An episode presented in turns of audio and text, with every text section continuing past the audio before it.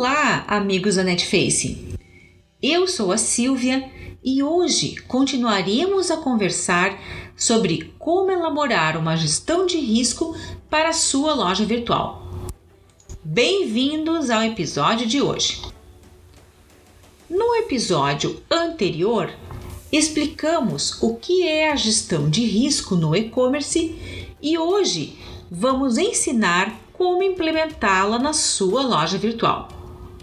Como riscos mais comuns dentro de um e-commerce, podemos citar os problemas com estoque, os problemas técnicos de funcionamento da plataforma, as baixas taxas de conversão, os problemas com frete e entrega do produto, a inadimplência e golpes de pagamento, as ocorrências de chargebacks os ataques de hackers, a segurança dos dados, as avaliações negativas e a alta concorrência.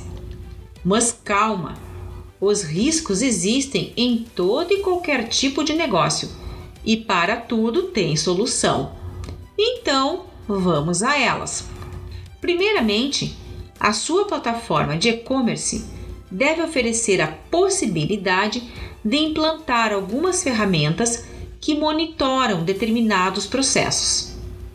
Neste caso, quanto mais completo for o seu sistema de e-commerce, mais possibilidades ele terá de monitorar e eliminar esses riscos. Outra alternativa é terceirizar a gestão de risco de pagamentos com empresas especializadas nisso, aos quais vão analisar todo o processo e dados do cliente versus dados de pagamento, como cartão de crédito, e verificar a fraude em cartões clonados, cadastros falsos e outros. Independentemente de como você for implementar isso, seja por recursos da sua própria plataforma ou terceirizados, o importante é que esta gestão de riscos seja capaz de monitorar todos os riscos possíveis dentro da operação de venda online, seja capaz de identificar esses possíveis riscos, avaliar e classificar os riscos e seus efeitos no e-commerce, aplicar a resolução que evite ou elimine esses riscos, divulgar os riscos de forma a alterar o processo, melhorar a rotina e reforçar a cultura empresarial. O que o lojista deve ter em mente é que problemas e riscos existem em todos os segmentos de negócios, seja físico ou virtual. E o que garante o seu melhor funcionamento e resultado é sempre voltar os olhos à velha e boa estratégia do negócio.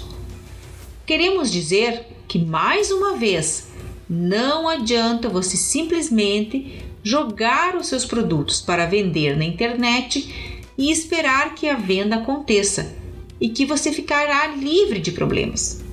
O e-commerce exige muita dedicação, foco, disciplina e muita, mas muita estratégia, pois, como você já sabe, o mercado virtual está cada vez mais acirrado e da mesma maneira que o seu e-commerce cresce, crescem também as responsabilidades e problemas.